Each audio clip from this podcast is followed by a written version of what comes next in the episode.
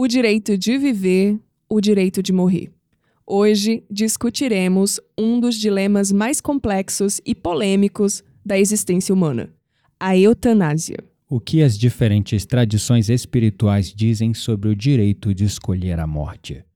Prepare-se para uma jornada que desafiará suas crenças, ética e compaixão. Papo, Papo, papo, papo, papo místico.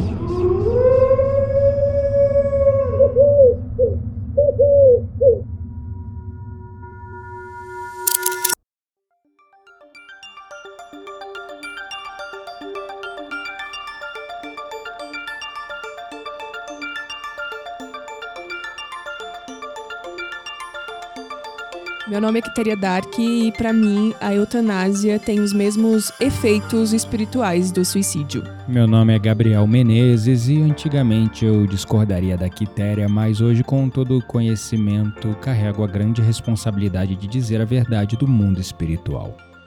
Bom, a eutanásia divide opiniões, corações e almas, né? E hoje nós vamos falar um pouco sobre esse tema que é polêmico. Eu acho que tá aí entre os temas mais polêmicos do mundo espiritual, porque envol- envolve também questões legais. Alguns países já traz isso como um direito, Uhum. né? Claro, obedecendo ali algumas condições E regras, né? e regras, mas é um tema polêmico no mundo espiritual, então a gente queria trazer esse tema para vocês. Queria também estudar um pouco, né, mais profundamente sobre esse esse tema complexo. E hoje a gente vai falar sobre isso. É, a eutanásia é realmente um tema complexo porque ele toca questões fundamentais, vida e morte, né? Uhum. Que é o- basicamente o que significa ser humano, né? Estamos vivos e a única certeza que temos é que nós vamos morrer. Sim, Um dos direitos básicos em qualquer constituição de qualquer país do mundo é direito à vida, claro. né? Uhum. Então é um tema realmente bastante complexo, né? Mas acho que é legal a gente começar entendendo o que é, afinal, a eutanásia. Sim. Bom, a eutanásia, é, eu acho que é importante a gente falar que existe duas coisas e elas são muito parecidas, Uhum. mas são, tem contextos completamente diferentes, né? Uhum. A eutanásia em si, ela se refere à prática de terminar intencionalmente a vida de uma pessoa para aliviar o sofrimento. Dor e o sofrimento, porque isso é um ponto fundamental. Uma Sim. pessoa saudável, em qualquer país, em qualquer legislação do mundo, não pode, mesmo nos países onde a eutanásia é legalizada, não pode chegar a falar: ah, por favor, termine a minha vida. Sim, Ela claro. tá com uma doença terminal, ela tá num processo de sofrimento, por exemplo, uma pessoa paraplégica que só move os olhos, né?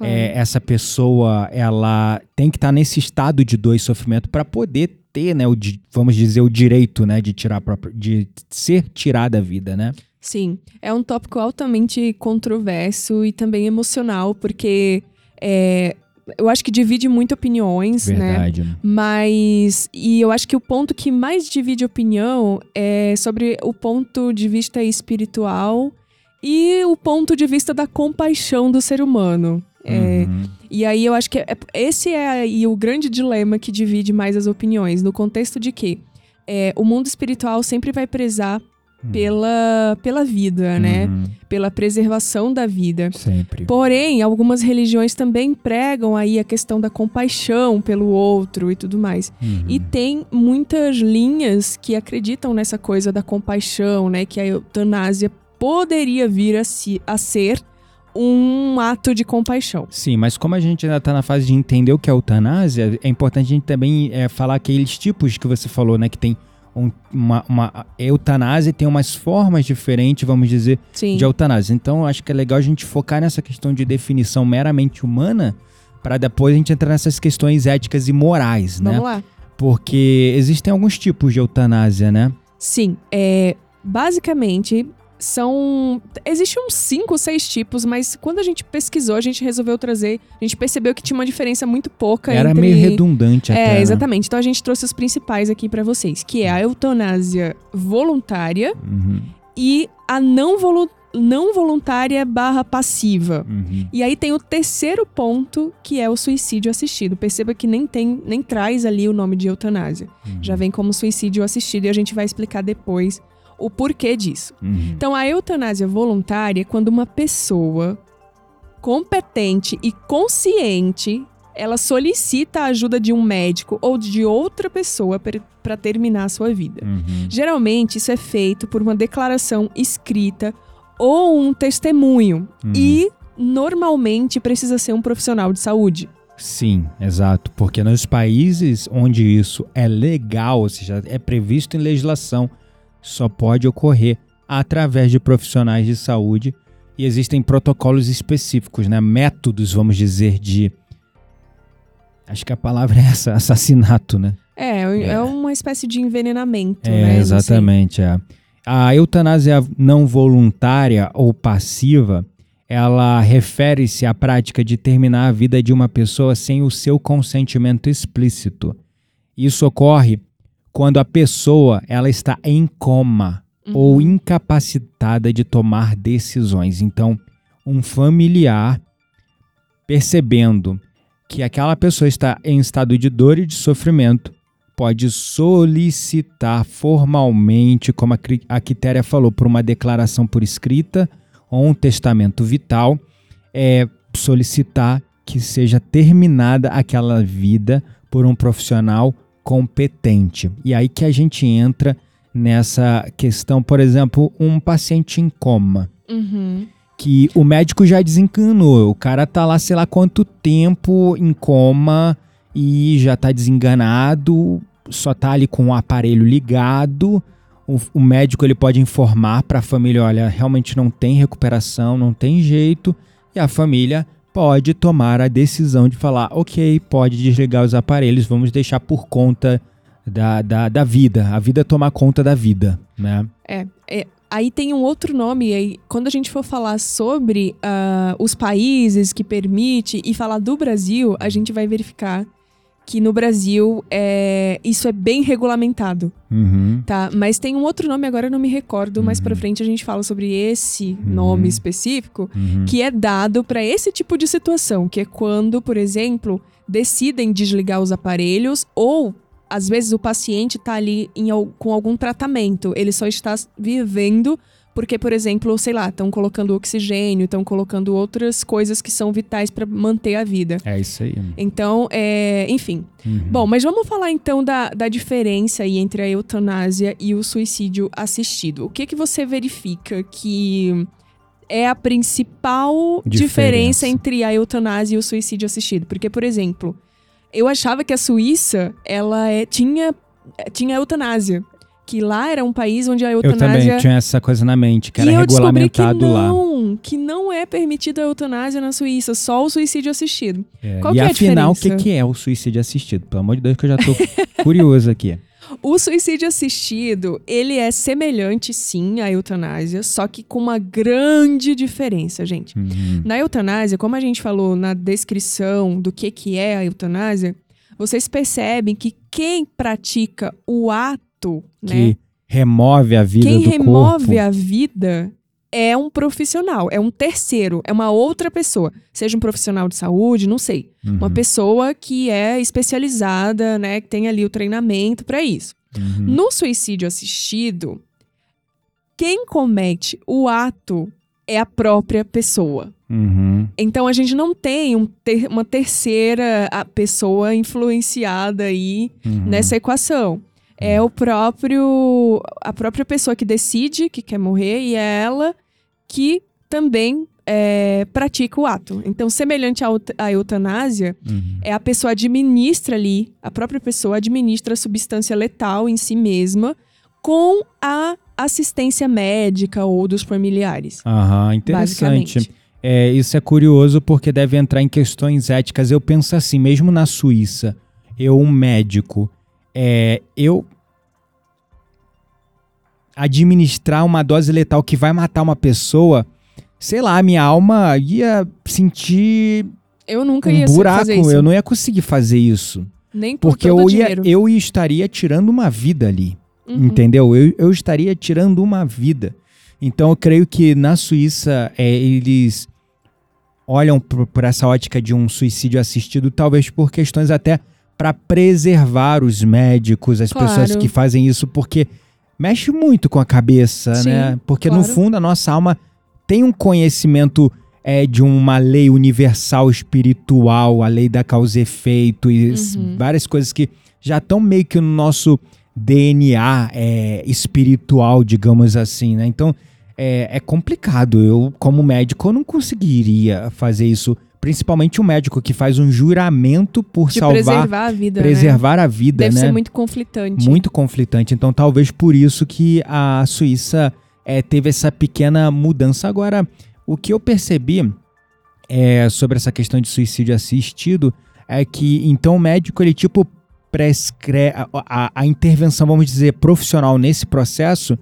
É um, um médico ele prescreve uma dose letal e é a Uhum. pessoa que toma aquela dose exatamente, letal para morrer. Exatamente. Então, assim, o médico ele tem o papel aí, né, Uhum. de prescrever uma dose correta, uma dose que não vai causar sofrimento ali no, no ato da morte, Uhum. mas é, a decisão de exterminar a vida não vem do médico. Uhum. O paciente pode, por exemplo, ali, em cima da hora, ele desistir, Uhum. sabe? Ou não. Aham. É, mas fica essa responsabilidade no, digamos assim, nas costas de quem realmente comete o ato. Pô, e e, não. olha, e olha o nome: suicídio assistido. É. Ou seja, aí depois a gente vai falar sobre isso, mas entra dentro daquela ideia: a pessoa está se suicidando. Sim. Mesmo no estado de sofrimento ou dor, ela que decidiu tirar a própria vida, só que de uma maneira, vamos dizer, legal, formal. Uma maneira legal e uma maneira que não assusta tanto, ou sei lá, Uhum. a família. Porque assim. No suicídio, suicídio normal, a família não sabe, você simplesmente encontra a pessoa, Uhum. né? E no ah, é um, suicídio um assistido, suicídio é que a pessoa decide tirar a própria vida, se pula de um. Se mata, pula de um prédio, sei lá. o choque é, o muito choque forte, é né? absurdo, é verdade. é. Uhum. Mas é importante observar que mesmo na Suíça, é, isso só é regulamentado em casos de pacientes terminais, é, sofrendo com quadros de doenças graves irreversíveis Sim. e questões envolvendo a sofrimento e dor, e não sofrimento que sim, quem comete suicídio é voluntário, que pula de uma ponte, que faz o que faz para se matar, ele está no estado de sofrimento, está. Mas é um estado de sofrimento mental, emocional. A medicina, tanto na, no conceito de eutanásia como suicídio assistido, nos países que isso é legal, ela só considera questões de é, realmente questões físicas. A pessoa está no estado de dor física. A pessoa está no estado de sofrimento físico máximo, porque ela não consegue, ela só consegue mover os, os músculos do pulmão para respirar e os olhos dentro da órbita, sei lá, né? Uhum. Então, é nesses casos somente a gente tem que deixar bem claro. Então, vamos falar então rapidinho para realmente abordar esse ponto sobre os aspectos legais, né? Uhum.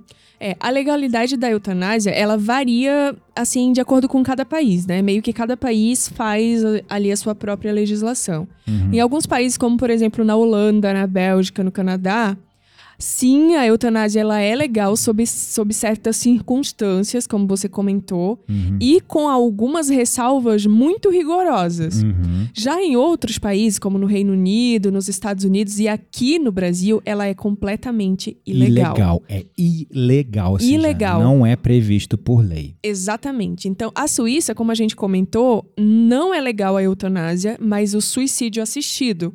Ou seja, é a própria pessoa que toma a decisão de tirar a vida, sendo assistida por um profissional de saúde e por seus familiares, enfim, né? Uhum. Então, as leis que regem aí a eutanásia, geralmente elas exigem que a pessoa esteja enfrentando um sofrimento insuportável e prestem atenção, incurável. Então, assim, realmente tá ligado a questões de saúde, né? Uhum. Seja mental, E a pessoa tem que. Não, na verdade, ela, ela tem que estar mentalmente competente para tomar a decisão. sim, né? exatamente. E ela tem que expressar o seu desejo de morrer de forma clara e inequívoca. Por Ou isso seja, que não geralmente pode estar em dúvida. É, não pode estar em dúvida. E por isso que geralmente pede o que chama de um testamento vital, que é um testamento onde a pessoa declara ali com todas que as deve ser letras. feito por um psicólogo, um psiquiatra, não Isso sei. deve ser feito antigamente, ante- an- anteriormente a isso, fazer uma triagem também Uhum. com psiquiatra psicólogo. Tem um filme que retrata muito bem isso, amor. Qual é o nome daquele filme da Jojo, Momo, sei lá? É, como eu era antes de você? Isso, isso. É um livro, né? São dois, Sim. três livros, se eu não me engano, Sim. que virou Tem um Depois filme. de Você e não lembro o nome do outro. É. Mas sim, é, retrata exatamente isso que a gente tá comentando. Uhum. E, Tu via o filme e como é suicídio mostra... assistido na Suíça. É, porque ele vai pra Suíça, ele é do Reino Unido, se eu não me engano. Uhum, Não é E é- permitido lá. É, e que é ilegal. E aí ele decide ir pra Suíça pra fazer, é, tirar a vida. Ele era um cara saudável, bonito e tal. Sofreu um acidente Empresário. de um empresário rico. Sofreu um acidente de moto, se eu não me engano, Acho né? que foi. E ficou e ficou pa- tetraplégico. Tetraplégico. Tetraplégico. Então ele só tinha movimentos básicos. Aí uma menina foi contratada pra cuidar dele, eles se apaixonam e tal. Só que chegou uma hora que ele, ele não suporta ver que ela fica dependente dele no sentido. Ele sempre teve esse pensamento, né? Mas, É. enfim. É. E aí o filme ele retrata de uma maneira bem emocionante é, o quanto é importante essa questão, né, de da gente considerar as pessoas que ficam, porque mostra lá o sentimento dela, o sofrimento dela. Dois livros depois ainda tinha história pra contar sobre a vida dela, depois que ele se suicidou, né? É, a gente só vê no filme ah, o primeiro livro, né? Isso, É. exato. É verdade. E aqui no Brasil é importante men- mencionar que no Brasil tanto, tanto a eutanásia como o suicídio assistido são ilegais, como a Quitéria já, já falou, tá?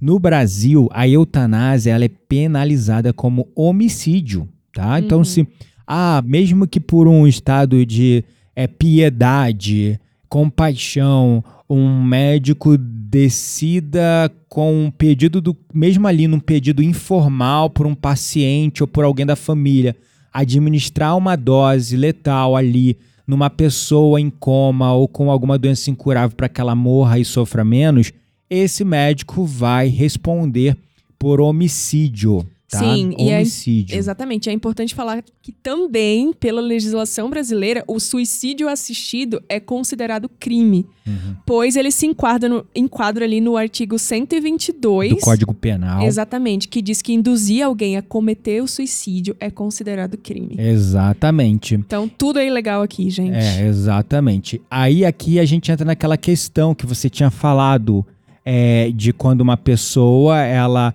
é, está em coma. Aqui no Brasil isso é, digamos, previsto, né? Sim, é é- A regulamentado. né? palavra difícil que eu não conhecia Uhum. é ortotanásia. É um outro nome, que é uma prática que sim, essa pode ser praticada no Brasil. Uhum. E há uma diferença aí entre a eutanásia e a ortotanásia. A ortotanásia, ela se refere à interrupção de tratamentos médicos considerados extraordinários ou desproporcionais para um paciente terminal, permitindo uma morte natural. Ou seja, eu retiro ali esse tratamento e eu deixo que a espiritualidade faça Ou, ou a própria vida, né? é, ou a própria vida. A vida faça... cuide da vida, né? Exatamente.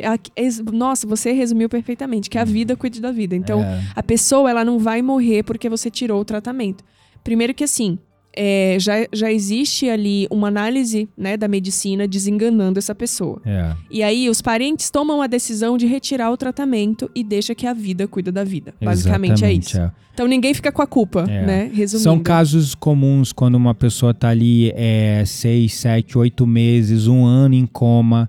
Se a família tem bala na agulha e condições de manter a pessoa lá um, dois anos, porque custo de CTI É muito é caro, muito né? caro no Brasil, manter a pessoa ali sob aparelhos e tal, e chega um período que o plano de saúde ele não pode mais cobrir. Sim, Ele não claro. tem mais condições. Ele fala: olha, até aqui dá pra cobrir, não tem mais como cobrir. Aí, se a família tem bala na agulha, decide tomar é, a decisão é, de montar um home care, uma CTI, uma unidade de tratamento intensivo em casa. Uhum. É uma bolada e tem que ter um enfermeiro 24 horas, é uma grana Sim, é dinheiro.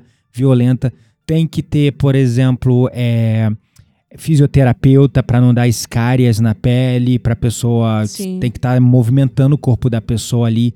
Então é um custo fenomenal, né? Por isso que a Quitéria mencionou, é tratamentos médicos considerados extraordinários ou desproporcionais para um paciente que já está terminal, desenganado, não tem mais ali o que fazer, né? Uhum. Muitas vezes a pessoa já teve uma morte encefálica e eles só estão mantendo a vida no corpo. corpo, ali por, por aparelho, um, um pulmão externo respirando para ele Uhum. e um sistema ali bombeando e circulando sangue no corpo por ele, mas a, Sim. A alma, vamos dizer, já não tá mais ali, talvez já esteja até bem longe, né? Sim, e é importante a gente falar também que em 2006, já faz um tempinho, né, o Conselho Federal de Medicina publicou uma resolução que autoriza os médicos a respeitarem a vontade dos pacientes e dos seus familiares de não prosseguir com tratamentos inúteis, né, que é justamente o que você falou. Uhum. Então, assim é que a ortotanásia, sob certas circunstâncias, ela é aceita no contexto médico brasileiro. Ou seja, em resumo, basicamente, a pessoa não tem condições, é uma doença ali incurável, a pessoa está sendo mantida por aparelhos, aí é tomada a decisão de desligar e deixar a vida cuidar da vida. Mas é uma decisão que está bem claro, é, ela é tomada é, geralmente é, entre o paciente, se ele está consciente ainda, e a família, com a depois a anuência do médico, né? Então Sim, não é, é uma isso. pessoa que toma a decisão sozinha. Sim, não é? E aí a gente entra na visão espiritual, que é a parte onde entra toda a questão moral polêmica da coisa, né? Sim. Bom, como eu falei, é, quando me apresentei nesse episódio, é, para mim a eutanásia ela tem os mesmos efeitos de um suicídio. E o suicídio assistido também, tá? Pra mim também. Por quê? Porque parte da própria pessoa, usando o seu livre-arbítrio, decidir que não quer mais continuar naquele sofrimento. Uhum. O que não é o caso da ortotanásia. É, porque Tá. geralmente a pessoa está inconsciente em Sim, coma. exatamente. É. Então não tem nada a ver. A gente tá falando da Ou eutanásia. uma pessoa que tá com um câncer já dando metástase no corpo todo e não quer fazer quimioterapia porque, tipo assim, a quimioterapia é só pra aumentar ali a expectativa de vida por mais um ano no máximo, mas é morte na certa. A pessoa É, não vai exato. sobreviver. Então a pessoa também pode decidir falar assim: não, eu prefiro é, man- é, ter o resto dos meus dias de- de Fazendo vida outras fazendo coisas. outras coisas do que fazendo Sim, quimioterapia sim. e radioterapia. Exatamente. Uhum. Então, gente, vamos falar um pouquinho sobre a reencarnação Uhum. e a evolução aí do espírito para a gente entrar no contexto da eutanásia dentro dessa vertente. Uhum. Basicamente, no espiritismo e em todas as religiões ou filosofias que acreditam na reencarnação, Uhum. é, nós enxergamos a vida, o sofrimento, não importa né, quais são as circunstâncias da vida, como formas de evolução.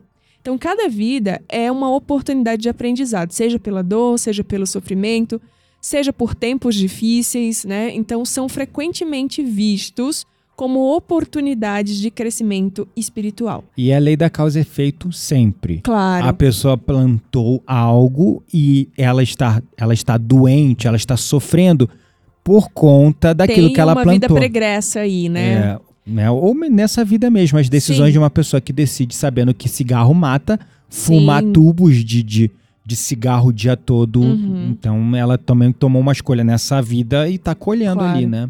Então, interromper aí prematuramente uma vida que poderia impedir uma alma de passar por experiências necessárias para sua evolução é também impedir essa alma de evoluir. É Né? isso aí. É tirar o tempo que a gente já falou sobre isso quando a gente falou de suicídio em outro episódio, Uhum. mas é tirar o tempo em que, que aquela, alma, alma precisava para depurar algo. exatamente para superar algo, para curar, porque existe uma lei, além da lei da causa e efeito, que você no final tudo o que você vive, você é herdeiro de si mesmo e das suas escolhas que você fez nessa vida ou em outras. Mas existe a lei do tempo também, né? Sim, uma e tem a cura, questão ela do fio precisa- de prata. Ah, é, que é o tempo que está determinado. A gente falou isso na, naquele resumo do livro, né? Do Sim. Memórias de um Suicida, sobre o fio do- de prata, que é o tempo que aquela vida estava programada para viver e ter experiências para depuração dela. Sim, exatamente. É. Então a gente entra aí, sim, é, temos o livre-arbítrio, é até um pouco conflitante e dual, né? Porque se você é, tem o livre-arbítrio, por que você não pode se suicidar ou fazer a eutanásia? Não é que você não possa. O livre-arbítrio ele tá aí para você exercer a sua vontade. Uhum. Porém, Tem não se esqueça que também existe a lei da causa e efeito. Isso aí. Né? Então, nessa lei da causa e efeito, é, o que se acredita espiritualmente falando é que todas as nossas ações, sejam elas boas ou ruins, têm consequências. Exato. Então, a decisão de tirar a vida nesse contexto, mesmo que com boas intenções, podem ter consequências espirituais. Isso aí. Sempre vão ter consequências espirituais. Algumas vezes consequências duras e pesadas, outras vezes consequências mais leves, mas ainda consequências, digamos, né? Uhum. Então é realmente um ponto muito é, complexo, né, de se falar, mas é, se eu consigo me fazer claro aqui, é, o- a- como a Quitéria falou claramente, a lei do livre-arbítrio ainda está em ação. Você pode decidir se você vai continuar vivo ou não. É a tua decisão. Mas sabendo que existe a lei da causa e efeito, também conhecido como lei do karma, né? Aquilo que você planta, você colhe as consequências daquilo. Então, é importante observar que tudo pode ser lícito, mas nem tudo me convém. Ah, não, eu vou lá para a Suíça onde isso é legal. Uhum. Mas a tua consciência Essa é a lei dos homens. é né? a lei dos homens. A tua consciência ela é universal. Ela é uma só. Ela bebe na mesma fonte que todos os outros países e planetas. Uhum. Essas leis básicas e fundamentais, lei do tempo, lei da causa e efeito, lei do karma, é, a, o- a lei do livre-arbítrio, né?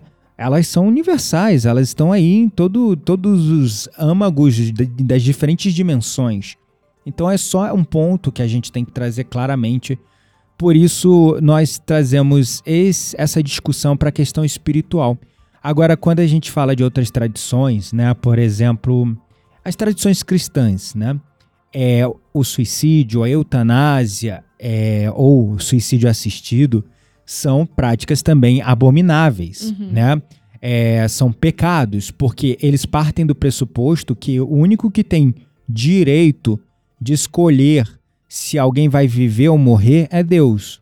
É quem deu a própria vida. É quem né? deu a própria vida, só quem deu a própria vida Pode pode, tirá-la. Ou seja, dentro da concepção deles, Deus, né? Uhum. Algumas tradições são, vamos dizer, um pouco mais tolerantes, né?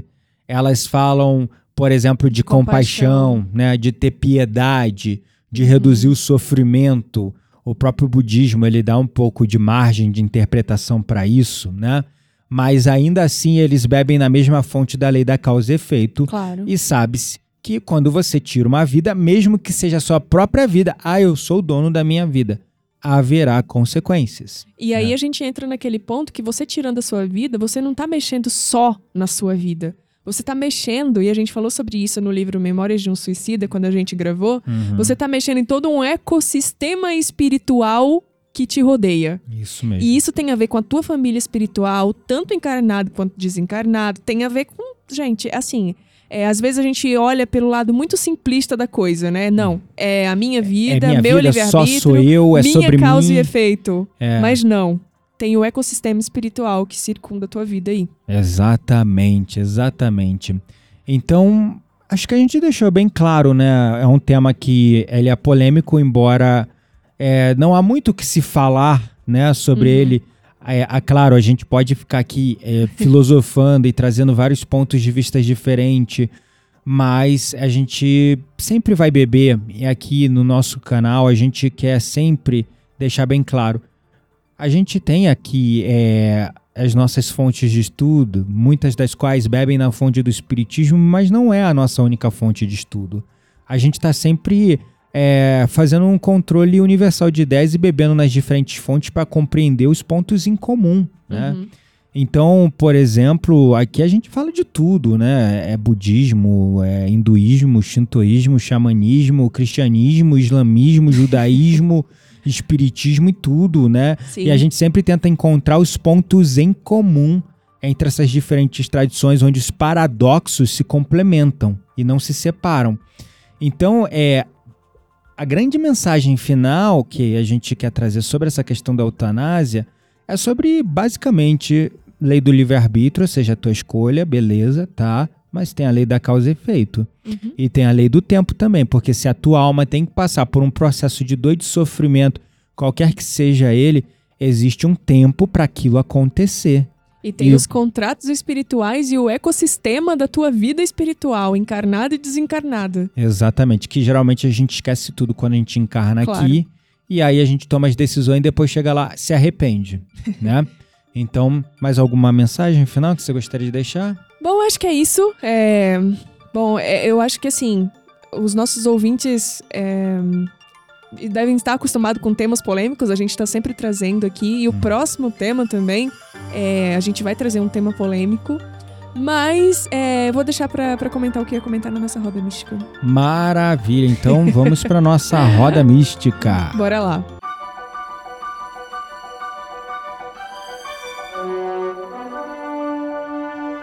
Bem-vindos à nossa roda mística. Neste espaço indicamos conteúdos para pessoas como você que não se contentam com a superficialidade das coisas.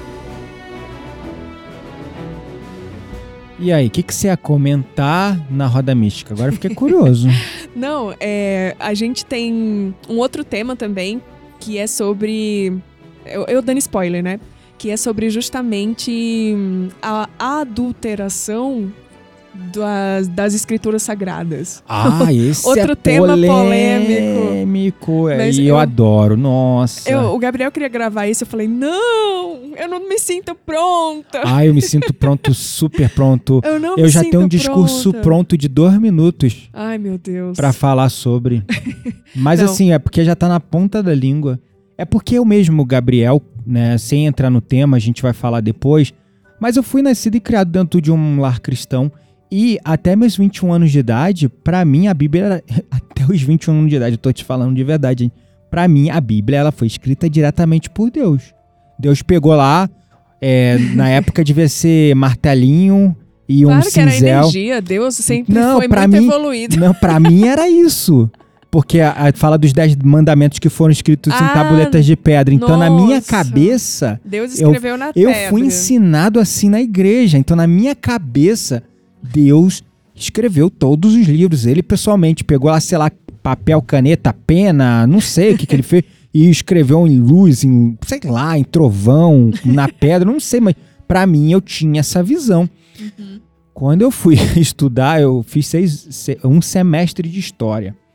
E aí eu comecei a estudar ali no- nos primeiros, é, nas primeiras matérias é, sobre como foi a construção humana da história.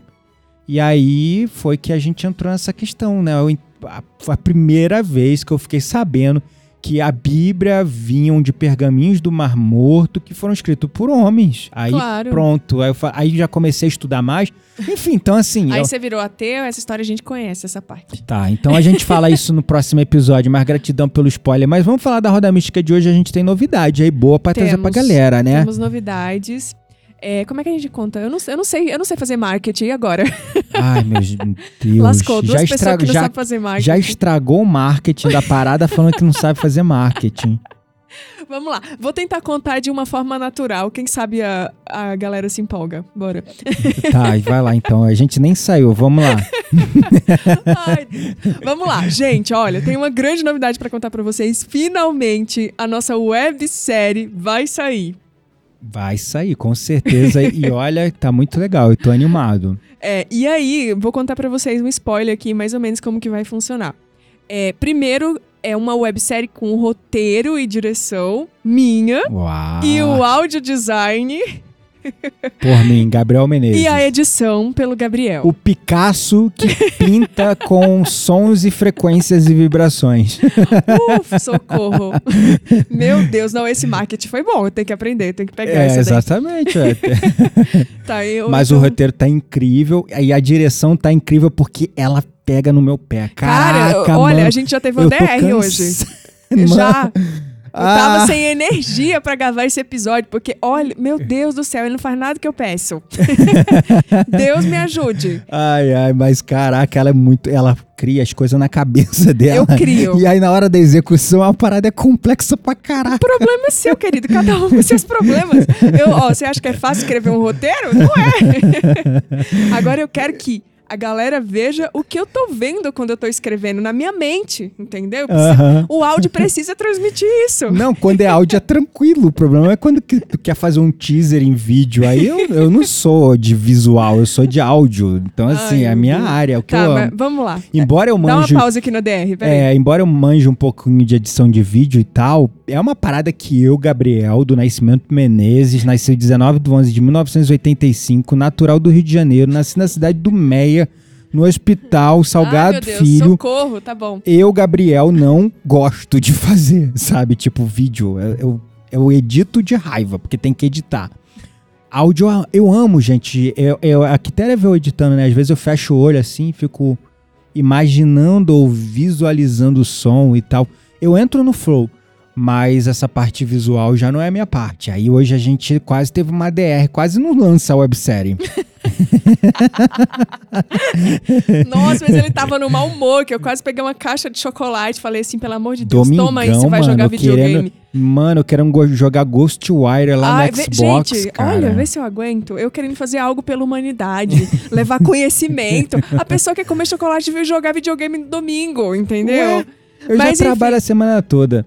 Mas ah. vamos falar do. Gente, é isso que marketing é esse, mano? É o anti-marketing. É o anti-marketing. Apesar de toda a DR, foi tá sendo feito com muito carinho, assim, tanto da parte de roteiro que a Quitéria tá fazendo, tá muito legal. E a gente senta aqui juntinho, várias DR discutindo aqui os efeitos de, de áudio e as coisinhas. Vocês vão ver. Mas tá muito Vocês legal. Vocês vão ver, no primeiro episódio tem Tem uma surpresa ah, sobre é, a DR. É verdade. Mas é um spoiler também. Mas é. a gente falou, falou, falou e não é, falou então, o nome da série. Qual não é falou o nome nada da, da série? série? Isso aí. O nome da série se chama Meu Nome é Vênus, né? Uhum. Esse é o nome. E basicamente conta a história de uma garota que é completamente cética, Ateu, agnóstica. Total. E ela simplesmente nasceu na cidade mais mística, mística do, do Brasil, Brasil, que é o quê? São Tomé das Letras. Uhum, exatamente. então, gente, ela se distanciou, né, dessa vida mística, foi fazer faculdade fora. Foi estudar no MIT, trabalhou no Vale do Silício. Cara, mulher, tipo, super cética, total, total, total. É, da ciência total.